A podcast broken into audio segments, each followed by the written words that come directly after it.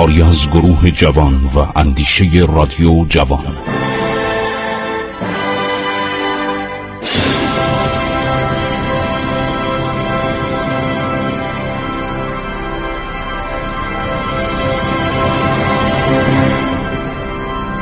بسم الله الرحمن الرحیم.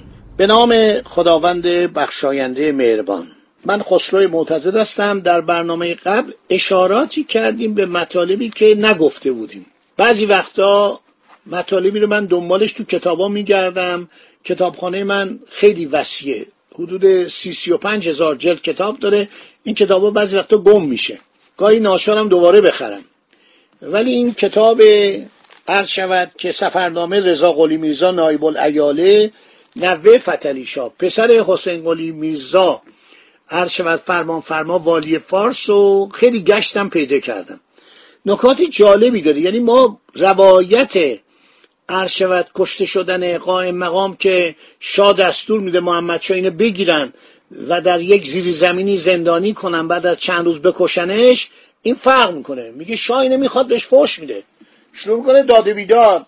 میگه تو حالا دم در آوردی من وقتی دستور میدم به مثلا حاج میرزا که معلم من بوده لله من بوده من خیلی دوستش دارم ارادت دارم. محمد شاه حالت خرافی داشت. خرافات اهل خرافات بود و می‌گفت این معجزه می‌کنه. دروغ می‌گفت.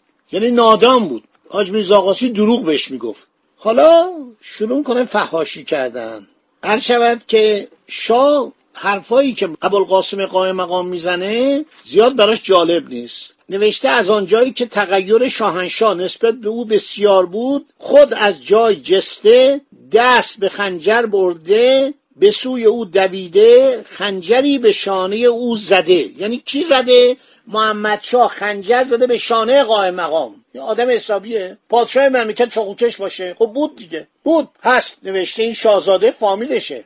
این پسرموش نوشته. رضا قلی میرزا نایب الایال پسرموی محمد شاست دیگه. میگه اعلی حضرت از جای جسته دست به خنجر برده به سوی او دویده خنجری به شانه او زد فرمود او را گرفتند در سردابه حبس نمودند جمعی را تعیین به شهر کرد که خانه او را ضبط کرده متعلقان و پسرانش را گرفته به سیاست رسانید. به فرموده محمد شاه در ظرف چند دقیقه خانواده او را برچیدند. نه مالی نه کاشانه از او باقی نماند. خود او را در همان شب در سردابه کرباس بسیار به حلقش کردند و به ضرب سنبه تفنگ زدند تا نفسش قطع شد. ببینید اینا رو ما نشیده بودیم ما ما شنیدیم چند تا فراش حمله کردن اینو بر زمین زدن همه رو براتون گفتم. ولی اینو نشیده بودیم. بسیاری از این منابع انگلیسی ها بودن. انگلیسی ها همه جا جاسوس داشتن. پول می‌دادن. گزارش اینا خیلی از ما موثقتر از آنچه که تاریخ نویسان ما نوشتن. حالا ببینید این نکته خیلی جالبه. من از شما شنونده عزیز خواهش بهم گوش بدید برای اینکه ببینید تاریخ در مملکت ما چقدر وحشتناکه. تاریخ رو می‌خونید ببینید آخه چطور میشه یه سلسله منحل بشه منقرض بشه. حالا این رضا قلی میرزا من می‌دونم این چقدر واقعیت گفته. حالا منابش انگلیسی بودن منابش خارجی بودن این چون تو لندن مدتی بوده. بعد اومده رفته توی بغداد و دولت عثمانی در اونجا نمیذاشتن اینا ایران بیان. چون محمد شاه گفت اینا ایران نیان ناصر دیشا با اینا مخالف بود. نمیذاش ایران بیان. در پیری اومدن ایران. حالا ببینید چقدر جالب داره میگه. خانه واده او را برچیدن. نه مالی نه کاشانه از او باقی نماند. خود او را در همان شب در سردابه کرباس بسیار به حلقش کردند. پارچه کردند تو دهانش. به ضرب سنبه تفنگ زدن تا نفسش قطع شد. نعش او را در شب به تخت روانی گذاشته در شاهزاده عبدالعظیم مدفون گردید. ماه جاه قائم مقام. ماه یعنی همون ماه درخشنده. جاه یعنی مقام. ماه جاه قائم مقام غروب نموده و کوکب اقبال میزاقاسی از افق اقبال و فیروزی طلوع کرد. یه آدم بی شخصیت. قبلا اوباش بوده. جز اوباش اجامر بوده در ایروان. یه تایفه هم داشته با خودش آورده تهران که بعد به این مقامات رسید و صاحب ثروت کلان و چه ثروتی داشت. که ثروت شد در دوران محمدشاه مقدارش به دولت هبه کرد. باقیش هم در زمانی که ناصرالدین شاه داشت برای که نگیرنش.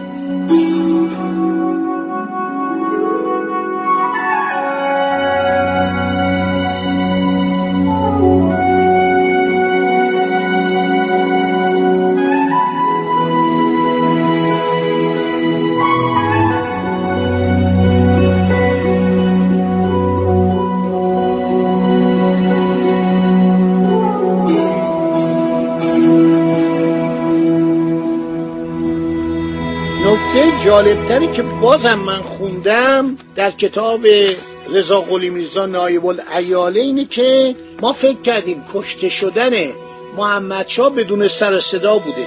اینم میگم که بدانید که تاریخ چقدر جالبه. هر شود که در شب گرفتاری قائم مقام جمعی معین نبودن که به خانه وی رفته متعلقان و مخلفات وی را ضبط کنند.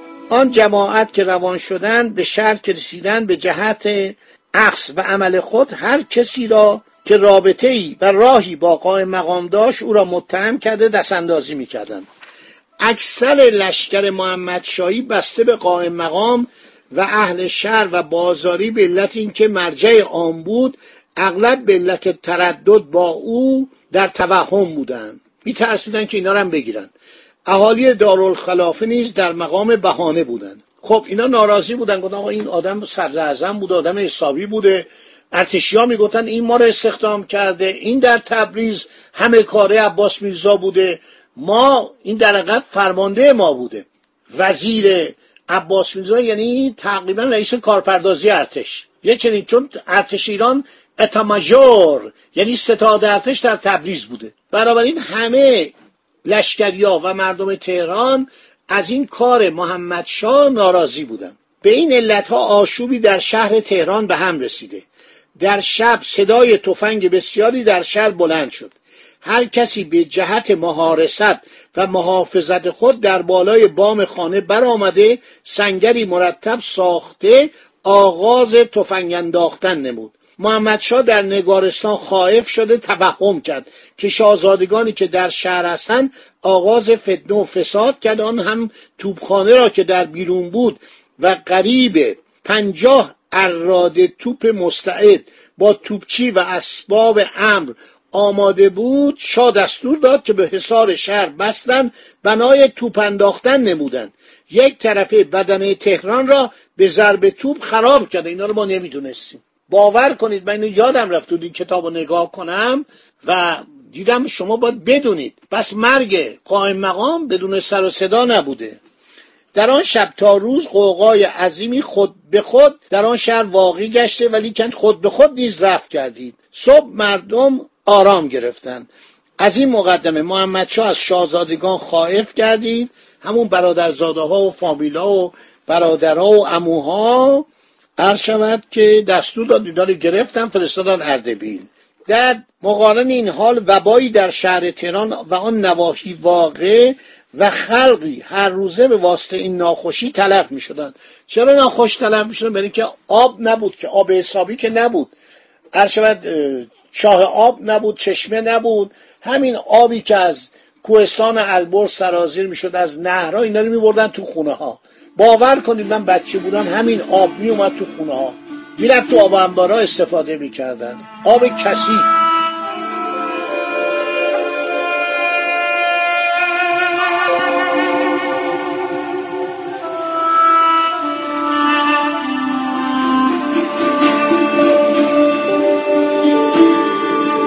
تقریبا ما تمام مسائل مربوط به محمد شای قاجار رو گفتیم. فقط یه نکته رو نگفتیم که بسیاری از این شاهزادگان قاجار و برادرها برادرزادا که دوتاشون هم کور می‌کنن. بیچاره جانگیر میرزا نویسنده کتاب تاریخ نو پسر عباس میرزا یعنی برادر محمد شاه و خسرو میرزا. همون شاهزاده زیبایی که بسیار شاهزاده فرهیخته بود در 17 سالگی رفت به سن پترزبورگ. با یه هیئت بزرگی رفت به سن پترزبورگ. امیر کبیر اون موقع جوان بود منشی بود که رفت سن پترزبورگ رو دید و خیلی چیزا یاد گرفت. اینا رو دستور کور کردن این دوتا شاهزاده نازلین رو دادن. خیلی دل آدم میسوزه. تا زمان ناصر شاه اینا بیچارا با حالت کوری. من یه عکسی دیدم که کلاهشو خسرو میرزا آورده تا دم بینیش. جانگیر میرزا هم همینطور. واقعا وحشی بودن اینا. در مورد قله اردبیل هم میگه قله وحشتناکی بود که اینو به اصطلاح طبق دستور مهندسین فرانسوی ساخته بودند. خیلی وحشتناک بود و اصلا سایه نمیافتاد. اینقدر این دیوارا بلند بود عرض شود که سایه نمیافتاد. ولی اینا فرار می‌کنن که فرار کردن اینها عرض شود که از ایران فرار می‌کنن و میرن به دولت عثمانی پناهنده میشه از اونجا میرن به دولت انگلستان. با یوز یعنی کنسول دولت انگلستان پناهنده میشن. قرار میشه اینا رو مدتی بفرستن به لندن. چهار ماه بفرستن به لندن. مقداری از این کتاب نایب الایاله سفرنامه رضا قلی میرزا نایب الایاله اختصاص داره به سفر اینها. عرض شود که از بیروت. میگن شما برید انگلستان رو ببینید. اینا مدتی بغدادن. از بغداد میرن به شام یعنی سوریه. مدتی اونجا هستن. دولت انگلستان تشخیص میده که اینا برن به انگلستان و ببینن که انگلستان چه کشوریه و برای آینده اینا رو تو آب نمک داشته باشه. خب همینجا رو داشته باشید تا برنامه بعدی براتون میگم چه اتفاقی افتاد. خدا نگهدار شما باد.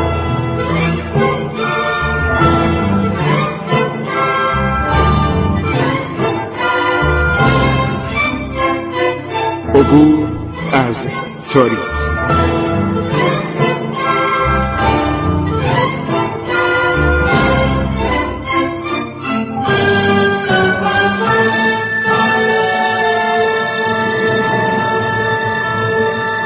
ایران با شکوه. سرگذشت ایران ما به روایت خسرو معتزد